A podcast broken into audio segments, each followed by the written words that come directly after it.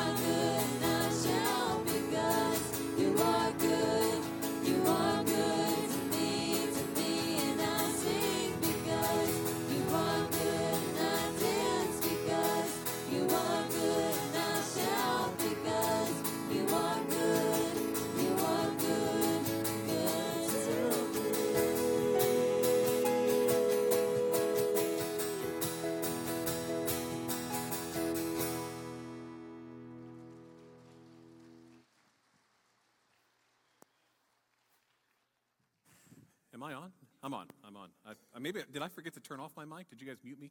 I think I forgot to turn off my mic when you, which I don't really need a mic when we're singing. You might, you might have heard me or not. John told me last week because um, how great is our God that that's the song I can sing the loudest on the face of the planet. And so John, sitting back here with monitors and everything, said he heard me. And so um, it's everything. I'm loud when I sing. I love that song. Well, hey, we're excited to have you here with us this morning. Um, I did have a couple of things I wanted to mention. This is uh, why we use paper because uh, your brain is for thinking and dreaming, and paper is for remembering. And so there's two things I wanted to uh, point out today, uh, just as a reminder. We have our worship night tonight, and we'll have a missionary guest. And so if you could join us at 5 o'clock, we'll be in here at 5 o'clock tonight. We'll have preschool childcare as part of it, but we'll also be an extended period of time of worship uh, an hour or so. We'll see how the Spirit moves, and then we'll have a uh, guest speaker tonight and a little reception out in the foyer afterwards so you can have a chance to meet the missionary and talk about them. So it is a kind of a dual purpose, but we'd love to have you be a part of that tonight. It's going to be a wonderful time, so we look forward to seeing you at 5 o'clock. So here's why we're doing it at 5 o'clock. 5 o'clock is that it's early enough for those of you that have young kids that you can still get them to bed on time. And for those that don't want to drive in the dark, you don't have to drive in the dark. And so we'd love to have you back here at 5 o'clock and join us. It's going to be a good time here in the sanctuary. We're looking forward to that. The other thing I want to announce last week, Heather shared about our adoption story with Bennett, uh, shared parts of it. And um, we actually, I, the joke I like to make is that Bennett is so Assemblies of God, he was born in Hot Springs, Arkansas. Um, the joke about that, if you know Assemblies of God history, is that the Assemblies of God was founded in Hot Springs, Arkansas. And in, in Hot Springs, Arkansas, we actually have a, um, a, it used to be called the Assemblies of God Family Services. It actually used to be the uh, Hillcrest Children's Home and Highlands Maternity Home.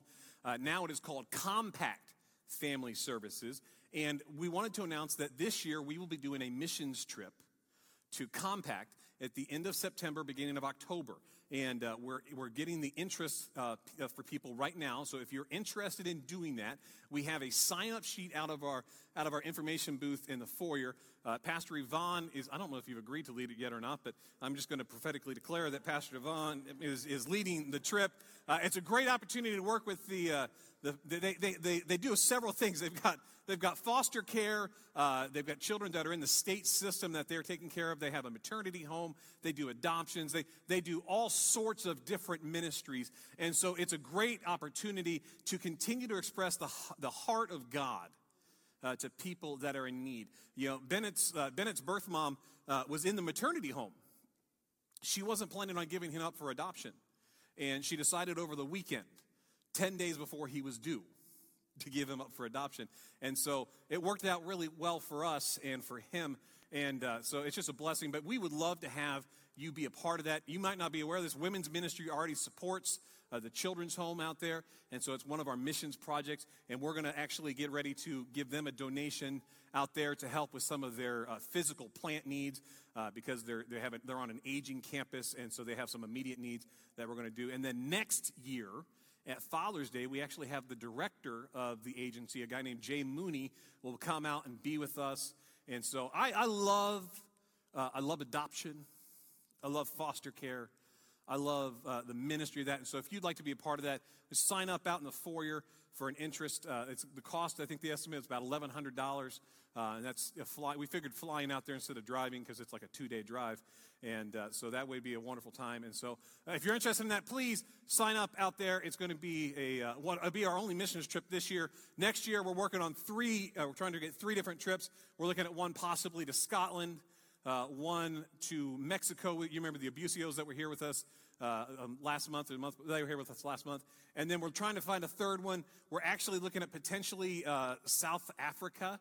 Uh, we'll have a missionary that'll be with us next month, Adam Fogelman, uh, and so he's going to uh, South Africa.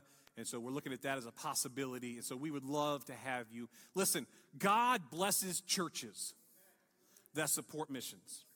God blesses you when you participate in missions. I can't tell you how much your life will be transformed. If you have never gone on a missions trip, if you've never gone on a missions trip, let me encourage you pray about where God would have you to go. Pray about where God would have you to go because it will transform your perspective when you start understanding how you can be used in such a short period of time.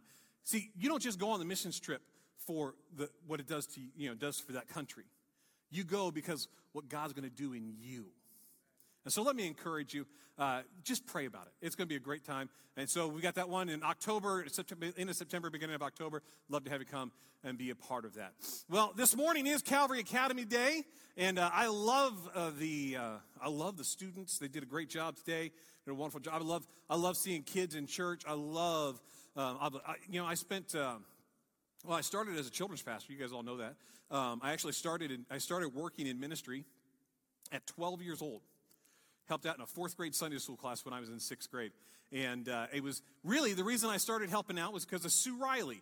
Now you remember I've, I've mentioned Sue before. I actually mentioned uh, Sue passed away just a few weeks ago, unfortunately, but she, she'd had dementia. Um, but she really is one of the main influences for me, beyond my family, for being in ministry. She was a huge part of why I got involved in ministry. And you know what she did? Here was the most important thing she did. She asked if I wanted to do something. She said, I saw you helping take the offering the other day during a kids' crusade at church. And she said, How would you like to help me out? I said, Okay. I didn't know anything about helping out in a fourth grade Sunday school class. And so, but hey, when you're in sixth grade, you think you're pretty big stuff. And so you want to you want to go help out where you can. And so it was a good opportunity for that. I loved to be a part of that. And Sue showed me so much of what uh, ministry looked like. Uh, she was Sue was the mom of my mom's best friend. And so uh, here, here was a 50 plus year old woman that uh, taught me a whole lot about ministry. You know, I learned, I've learned a lot in life, uh, and most of uh, what I've learned have come, has come through examples. You know, it's come through the example of others and the example of my family. I, I think, I, I, I, know for a fact that my family is the biggest influence in my life. I, love my parents. Uh, I'll tell a lot of jokes about my dad. Um, and I was talking to Ellen the other day, and I said something in her office, and she goes, "The things you say uh, about because you know my dad he invites it. He you know he like listen, the man has watched our service three or four times while sitting in his church service in the sanctuary. I told my mom, I said, Mom, slap that phone out of his hand. Now I know he's a proud dad, I and mean, if you're watching, Dad, you better turn that off. So, but I love my dad. My dad has taught me so many things in life. Yesterday, I had an opportunity to go out and do one of my favorite things, play a little golf yesterday. You know why I started playing golf? Because there's an opportunity to hang out with my dad. The first time I was supposed to go play golf, it was so upsetting. I was seven years old. I got chicken pox. And I tried to, I, I begged, I pleaded, I cried. Didn't matter. I, I covered head to toe in calamine lotion. I got white spots everywhere. Didn't matter. They weren't going to let me go out. So upsetting. I actually, you know, I'm, I, am i am i am relatively handy. Uh, part of the reason I'm handy is because my dad owned a cabinet shop for years. For years. And uh, I know he bought it from his dad. And I know that one of his hopes was that either me or my brother would purchase the cabinet shop. And so for years, we would go and uh, I, I, would sweep the shop. I would help install kitchens and bathrooms and uh, do all of those things. And uh, God called my brother into ministry. And then he called me into ministry. And so uh, we never we never bought the cabinet shop. You know, I mean, it, it was Carl's cabinet shop. Uh, I may have told you this. My dad's name is Mickey. Uh, he bought it from his dad, who is Fred. Um, Carl actually died in 1952. Uh, my grandpa bought it in 1956 from Carl's widow, uh, but the best we could figure is that uh, grandpa was too cheap to change the sign. And so we just stuck with Carl's Cabinet Shop. So people all around Dayton, Ohio, uh, think my dad's name is Carl. And uh, it's not. That's okay. Uh, but it's, a, it's, it's one of those things, you know, if you have kids, you want to pass on those things that you love. You want to pass on those things that you enjoy. And that's why I love this day today, the opportunity to talk about uh, the thing God has called all of us to. And this morning, if you want to open your Bible, we're going to, we're going to start in Deuteronomy chapter 6. Actually, we're going to spend all morning in Deuteronomy chapter 6, if you want to turn there this morning. And we're talking about living a D6 life. Deuteronomy 6. Deuteronomy chapter 6. You know, if you uh, if you own your own business or you've got something that you're passionate about, what do you love to do? You love to invest in it with other people. If you have a kid, maybe you pray that one day that kid will take over your business. Maybe you pray that they'll come alongside you, they'll learn how to do it. You know, my dad has uh, he's closed the cabinet shop now. He, uh, he closed it. The economy in Dayton was built off the automotive industry. And when that took a turn south, the need for custom cabinets uh, took a turn south as well. He's, he sold it, shut it down. He's doing another, he's working someplace else now. But, you know, I think if, um, I think if me and my brother had gone on a different path in life, I think the cabinet shop might still be open because dad would have made every effort to be able to pass on to us the thing that he loved doing. And he did pass on a lot of great things about Carl's cabinet shop. I actually have the signs. Uh, when we shut it down, um, I told Dad, I, I, he gave me, I got some of the tools too, but I said, the thing I really want is I, I want the signs. And uh, one, of, one of the reasons I want one of the signs is because one is spelled wrong. It, it's um, cabinet is spelled wrong. The I and the E are transposed. So it's actually Carl's Cabinet Shop, not Cabinet Shop. And so I, I love it. But, you know, I think Dad would have made every effort to keep it open if one of us was going to go into business with it and done it. And if you've had something you want to pass on, maybe an inheritance of some sort. My, when my grandfather passed away last April, my dad suddenly became a, a small militia because of the number of weapons and guns that he inherited uh, from my grandfather. I'm, I'm, like, when we moved my grandpa from Tennessee back to Ohio, it took me and my brother and my dad five trips apiece, carrying three to four guns apiece my, my grandpa apparently was expecting some sort of armed resistance. Um, and now my, my, my, grand, my dad's got all this. But if you have an inheritance of something that you've received from your father or mother or your family, what do you most often want to do? You want to be able to pass that along to your kids. You want to be able to pass that along to your family. That's part of the reason I love Calvary Academy. Because it creates an intentional investment in our kids. They get in, excuse me, they get into a Christian environment. They get into a place where they're learning the Word of God along with all of the other elements. And we are creating an intentional legacy in their lives. And I really believe that reflects God's Word for us. So let's look at Deuteronomy chapter 6. Uh, if you want to turn there in your Bible, it's on page 188 in my Bible. Uh, I don't know what page it is in, uh, in your Bible. But, you know, these individuals that we come in contact with in life that make big investments in us, they make such a huge difference, don't they? Think about my dad, Sue Riley. I still remember my first grade teacher, Mrs. Shade. Her name was Mrs. Shade. And actually, all the way up through my sophomore year in college, I would go back and visit Mrs. Shade a couple times a year. I'd read to students in first grade. She taught at the same Stingley Elementary. Now, it was real easy to go see her when I was in middle school because it was just across the field. But I would go back, and Mrs. Shade, and I will be honest with you, I don't remember why I loved her so much. All I know is that I did. She was a significant person in my life. You know, other significant people in my life. I talked, I talked about Sue Riley. My aunt and uncle, they were always investing in me through, they served in our local church, and we, we were really close to them. The Sunday school teachers I had growing up, the Ranger commander, Glenn Phillips. I think of Glenn Phillips was a Royal Ranger commander I had when I was in Pioneers. Now, if you're not familiar with Royal Rangers, Pioneers doesn't exist anymore. It's Discovery Rangers now, I believe, is the age group. But these are people, when I think about it, I think of the children's pastors that were investing in my life, the youth pastors that were investing in my life. I think about all of these people that have invested in my life that have gotten me to where I am at now. And I reflect on Deuteronomy chapter 6, and I see a great need in the church today. So let's look at Deuteronomy chapter 6.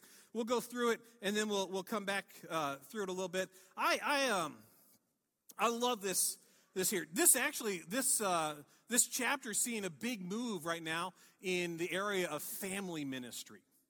We're seeing a lot of instructions here uh, given to parents, and I, I want to talk about it today. So, here, starting in verse 1, it says, These are the commands, decrees, and laws the Lord your God directed me to teach you to observe in the land that you're crossing the Jordan to possess. All right, so let's make sure we understand who's he talking to here. Where it says, These are the, the to teach you to observe. Who is you in this? Well, if we if we look in uh, chapter five, verse one, Moses summoned all Israel. All right. So this is the entire nation of Israel that he's talking to here, because in chapter five he went through the Ten Commandments. He went through those first the, the Ten Commandments, and this is a continuation of that narrative right there. Uh, to, so so um, that you are crossing to the Jordan to possess, so that you your children and their children after them may fear the Lord your God as long as you live by keeping all his decrees and commands that I give to you, and so that you may enjoy long life. Hear, Israel, and be careful to obey, so that it may go well with you, and that you may increase greatly in the land flowing with milk and honey, just as the Lord, the God of your ancestors, promised you. Hear, O Israel, the Lord our God, the Lord is one. Now, here's the most one of the most popular verses in the Bible. We all we all know this one. Deuteronomy 6 5. It says, Love the Lord your God with all your heart and with all your soul and with all your strength. These commandments that I give you today are to be on your hearts. Impress them on your children. Talk about them when you sit at home and when you walk along the road, when you lie down and when you get up. Tie them as symbols on your hands and bind them on your foreheads. Write them on the door frames of your houses and on your gates. Now let's pause right here. When you look at it here, in verse verse 2 it says, "So that you, your children and their children may fear the Lord your God as long as you live by keeping all his decrees, and so that you may enjoy long life." So he's saying, keep these decrees so that you will enjoy a long life. But he says something very important here. He says, teach them to your children, your children's children. Here's, here's what he's saying teach them to the next generation so that they will live beyond your life. Teach them to the next generation so that they won't forget what I have done in their life. That's what God's saying. Teach them so that it won't forget. But here's the problem. Oftentimes we read this and we say, yes, parents, teach your children. Teach your children. You need to instruct your. But is Moses talking to just parents? Moses isn't talking to just parents. He's talking to the entire nation of Israel. It says, Teach it to your children so that they will know the Lord and enjoy long life. Hear, O Israel, and be careful to obey so that it may go well with you. Hear, O Israel, and set the example. Who are you setting the example for? Your children and your children's children. You're setting the example for the next generation. You're setting the example for those that are going to come after you. This is not a simple thing. This is actually something that he has tasked the entire nation of Israel with. Not just a little portion, not just those that want to teach Sunday school, not just those that want to do kids' church, not just those with children. He says this to everybody. Why? Bless you. Why does he say this to everybody? Because if we miss teaching to the next generation, it won't be long before we have no one to teach to. Josh McDowell, a well known youth speaker, uh, wrote a book called The Last Christian Generation. And he wrote it probably at this point about 10 or 12 years old. When he wrote it, people assumed that he was talking about the generation that was born then. But he was talking about his generation. Josh is Josh McDowell's in his 60s at this point. Referred to his generation as the last Christian generation. How many of you have ever bemoaned or noticed the continued decline of the influence of the church? We get sad, we get upset, we get hurt about it, and we say, Look at the kids today. Look how bad it is. And we blame the kids for where they're at. Here's one of the things that I know what one generation tolerates, the next generation embraces. What one generation tolerates, the next one embraces. How many of you remember of the latchkey kids of the 80s? You remember that, that the big thing where kids were coming home from school and having to let themselves in to school, you know, that both parents are working, the big consumerism. And then we start seeing this big detachment from parents to kids. And then we see a pendulum swing the other way, We saw a pendulum swing. Now, if you look at the kids that were the, the latchkey kids of the 80s, now they're parents, and now they've got this new thing called hover or helicopter parents. Heli- anybody heard that term? Yeah, if anybody teaching in class right now. Yeah. we got college professors having parents call them upset over grades. We have parents holding teachers to blame for students not doing well. But what was that? It's an outflow of the detachment that those kids of the 80s felt from their parents. Now they've become the exact opposite, really. You know, when we start talking about society and the change in culture and the, the adjustments that we're facing and things, we can easily point at those that have not done it the way we would do it. Maybe, maybe they didn't grow up in church. You know, really, uh, if you talk about culture and society today, um, the church has a wonderful opportunity because studies show that uh, the United States is really approaching a post Christian perspective. People growing up in church. You say, how is that a good opportunity? Well, the opportunity to expand the gospel is vibrant and real in the world today.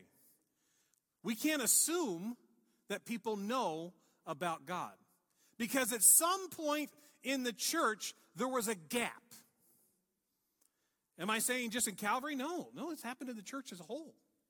There was a gap in teaching to your children and to your children's children, to intentionally investing in the next generation.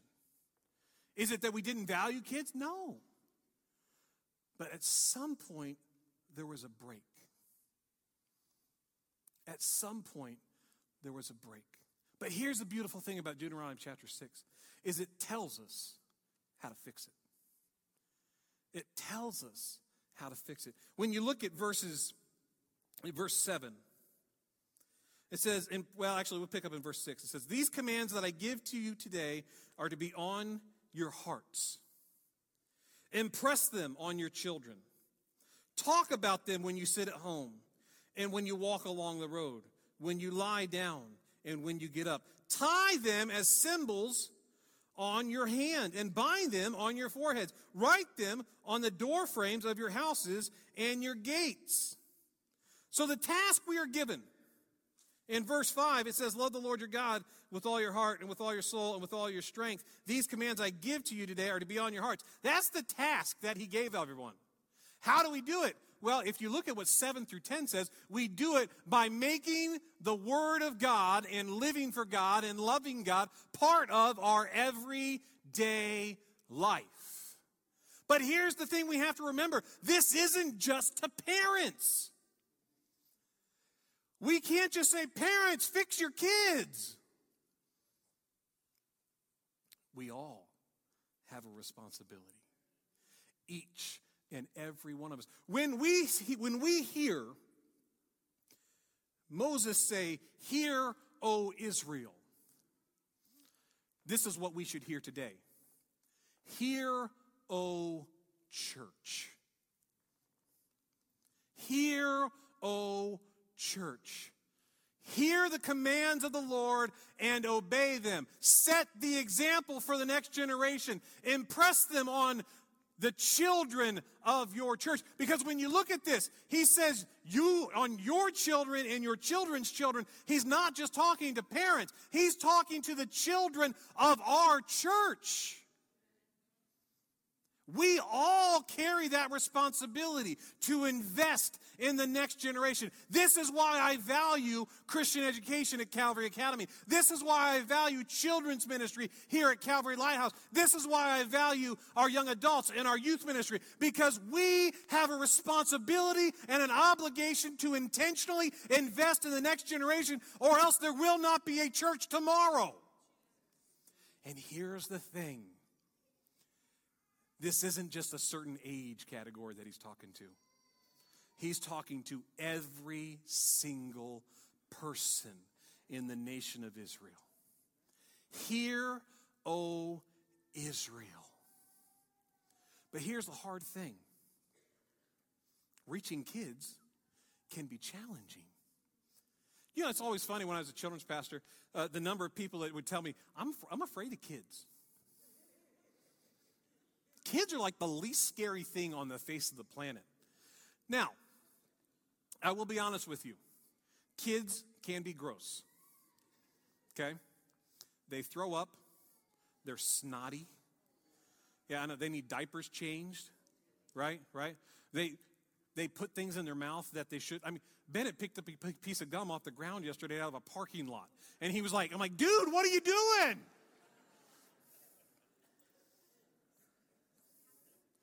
Yeah, yeah, he was going to, he, Heather had to have a conversation with him that caterpillars are not food. Kids can be hard, they're not scary. They can be frustrating, right? Yeah, yeah. How many of you had kids at home, right? Right? I, I love my son. There's not going to be any question. But that boy, when he climbs in bed with us at a quarter to six in the morning, I really, I would prefer he stayed in his own bed. I love him. But kids need someone that's going to invest in them. Otherwise, if we don't make it an intentional focus of who we are, we won't have a church in a few years. This isn't to say that kids are the church of tomorrow, because the kids are church today. They don't get a junior measure of the Holy Spirit. They don't get a junior portion of God. They don't get a junior you know, measure of Jesus. They're fully Christian. But they need someone to show them. They need someone to teach them. They need somebody to lead them, to guide them, to invest in them. I have a wonderful testimony about our church. We have young people here. We have young people here. We don't have as many as we should. Just be 100% honest with you. You know, in I, studying church statistics, a healthy church, your children's ministry makes up 20% of your congregation. Your youth ministry makes up 10% of your congregation. Our youth ministry is more like 3% of our congregation and our children's ministry is more like 10%. What do we need to do? We need to make some changes to intentionally invest in younger generations. I had some wonderful, I had, you know, the, the connection receptions that we that I was doing. Um, first of all, like the 55 plus crowd, you guys win. Okay, you had the most people come to that thing. You, you, we had almost 155 plus come. I was excited. And here's why I was excited because when that crowd came, they all understood. I honor and respect and love the builder generation. Do you know why I love the builder generation? Because they don't give up, they don't quit. That builder generation understands hard work. That's a wonderful thing. But they also recognize something about Calvary that we're missing young people. And then I had another, another wonderful epiphany this last week because I did a connection reception for 20 somethings. And I had to do two separate ones. And between the two of them, I found 30 to 40 20 somethings that cause our, call our church home. That's something you can do something with. That's a place to start. That gives us the opportunity to hear what Deuteronomy 6 says and to make the intentional investment in the next generation part of who we are as a church. I love our Rangers and Impact uh, ministries. I love those. If, you, if you've been around for a while, they used to be Impact Girls, they used to be Missionettes. Uh, but I love those ministries. I love our children's ministry. I love our youth ministry. I love all of our ministries. Don't get me wrong. I, I, I was over to talk to the prime timers on Thursday. I'm excited about the, the nursing home ministry that the Coltons do. I love our special needs ministry. I love the house of blessing. I love all of these things. These are all wonderful ministries of the church. But if we're going to have a church tomorrow, we're going to have to intentionally invest in this generation. We're going to have to make decisions that lets us have opportunity to invest in a generation. And this is why it's so important. This is why it's so important. Verse 20, I'm skipping verses 13 to, to 18 or 19. Here's why it's so important. In the future, when your son asks, What is the meaning of the stipulations, decrees, and the laws our God has commanded you. Tell him, we were slaves of Pharaoh in Egypt, but the Lord brought us out of Egypt with a mighty hand. Before our eyes, the Lord sent signs and wonders, great and terrible, on Egypt and uh, on Egypt and Pharaoh and his whole household. But he brought us out of there to bring us in and give us a land. He promised an oath to our ancestors. The Lord commanded us to obey all these decrees and to fear the Lord our God, so that we might always prosper and be kept alive, as is the case today. And if we are careful to obey all the laws before the Lord our God as he has commanded us, this, that will be our righteousness. But what starts that decree?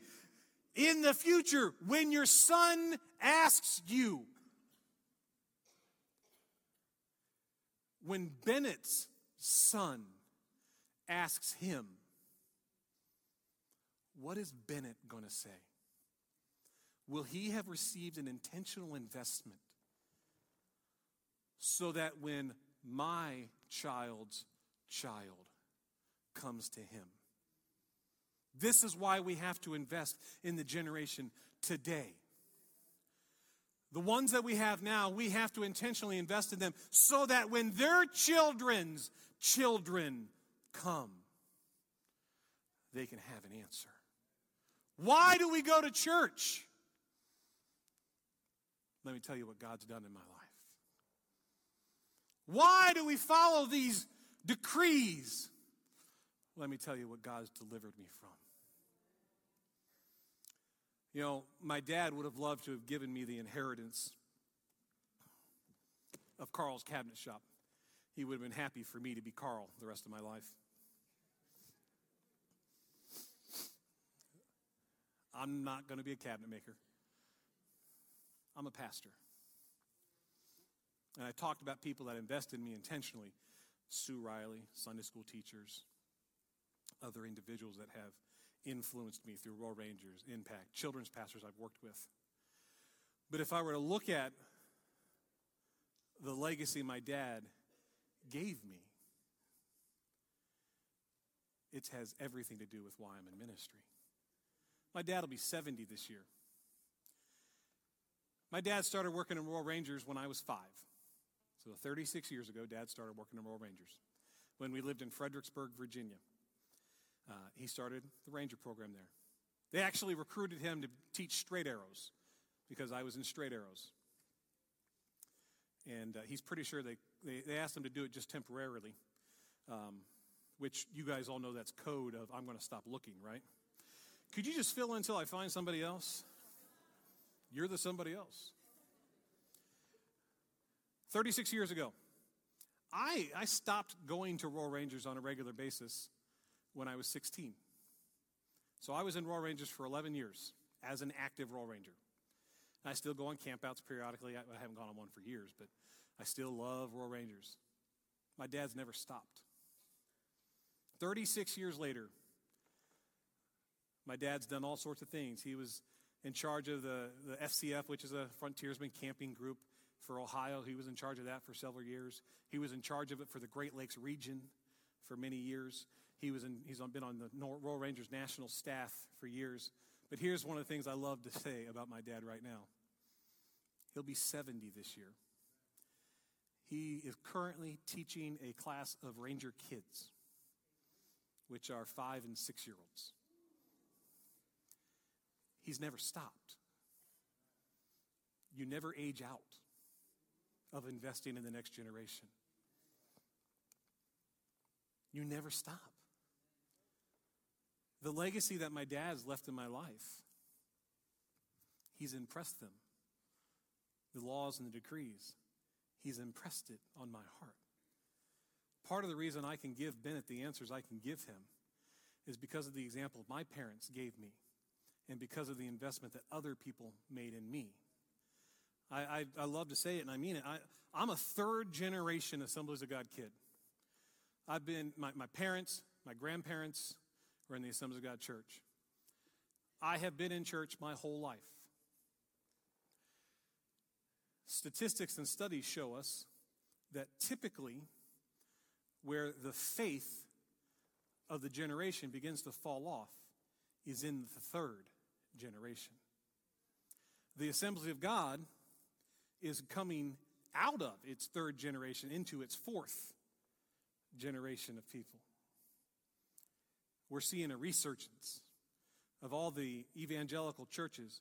We're one of the few ones that are growing because we've made an intentional investment in reaching this generation. If we're going to move forward as a church, and if we're going to obey the guidance and direction that Moses gave to the nation of Israel and that God is giving to us today, we have to be willing to do the same thing.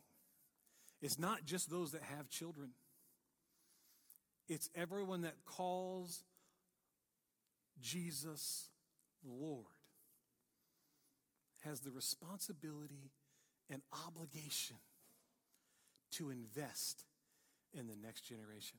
So, what does that mean for you today? Well, you're going to have to pray about that one. But I think it means God's calling you to invest in the next generation. First, you have to live a life that is pleasing to our Lord. That's what he said. Learn them and obey them. Why are you obeying them? So that you can be an example. And then God is calling you to invest in the next generation. So that when their children ask them, why do we do this? Why do we follow God? Why is it important that we go to church? Because every kid asks that. I'd rather just go to the beach. I'd rather go play. Why? We tell them what God's done in our lives. And we show with the faithfulness that we model of how God has transformed our life. My, the favorite picture that Heather got of us, and I'm, I'm not doing this to highlight myself other than the fact that uh, I want you to understand this isn't just something I believe, this is something that we live. Heather got a picture about a month ago. Uh, pre-service prayer. We just we do a pre-service prayer at 9:15 to 9:45. Bennett and Heather normally get here about 9:30, and Bennett always wants to come see me. Uh, you've probably seen pictures. Bennett loves to be up here because he wants to preach. And we ask, he goes, I, want to preach. Who you want to preach to? Preach to the people. What are you going to tell him? I'm tell him about Jesus. He'll be four in July. He'll be four in July. But my favorite picture that she got, he came in, his, his finger was hurting. And so I said, Well, let's pray. So we kneeled at the altar. I think, oh, we're over here. We kneeled at the altar. He folded his hands and he prayed. I want a church full of people that are going to model that for my son. I want a church full of people that are going to love my son so that he can tell stories of the Sue Riley that was in his life, of the Dan Gallagher, who was my fourth grade Sunday school teacher, or the Chuck Sharp that was my third grade Sunday school teacher, the Carl Plummer that was my fifth grade Sunday school teacher. See, sometimes we think it doesn't make a long term investment. I was 12 years old, almost 30 years ago, that Sue started that investment. That's a lifetime. We can sometimes lose sight of how our investment today impacts a life down the line. But what I teach Bennett is directly because of these children's pastors and children's workers and youth workers that invested in me over my lifetime. They took it to heart. The question is will we as a church take up the call to intentionally invest in our children so that they can invest in their children and their children's children? That's a D6 life. Based off of Deuteronomy 6 that says, We will invest in the generation. We will invest in the generation.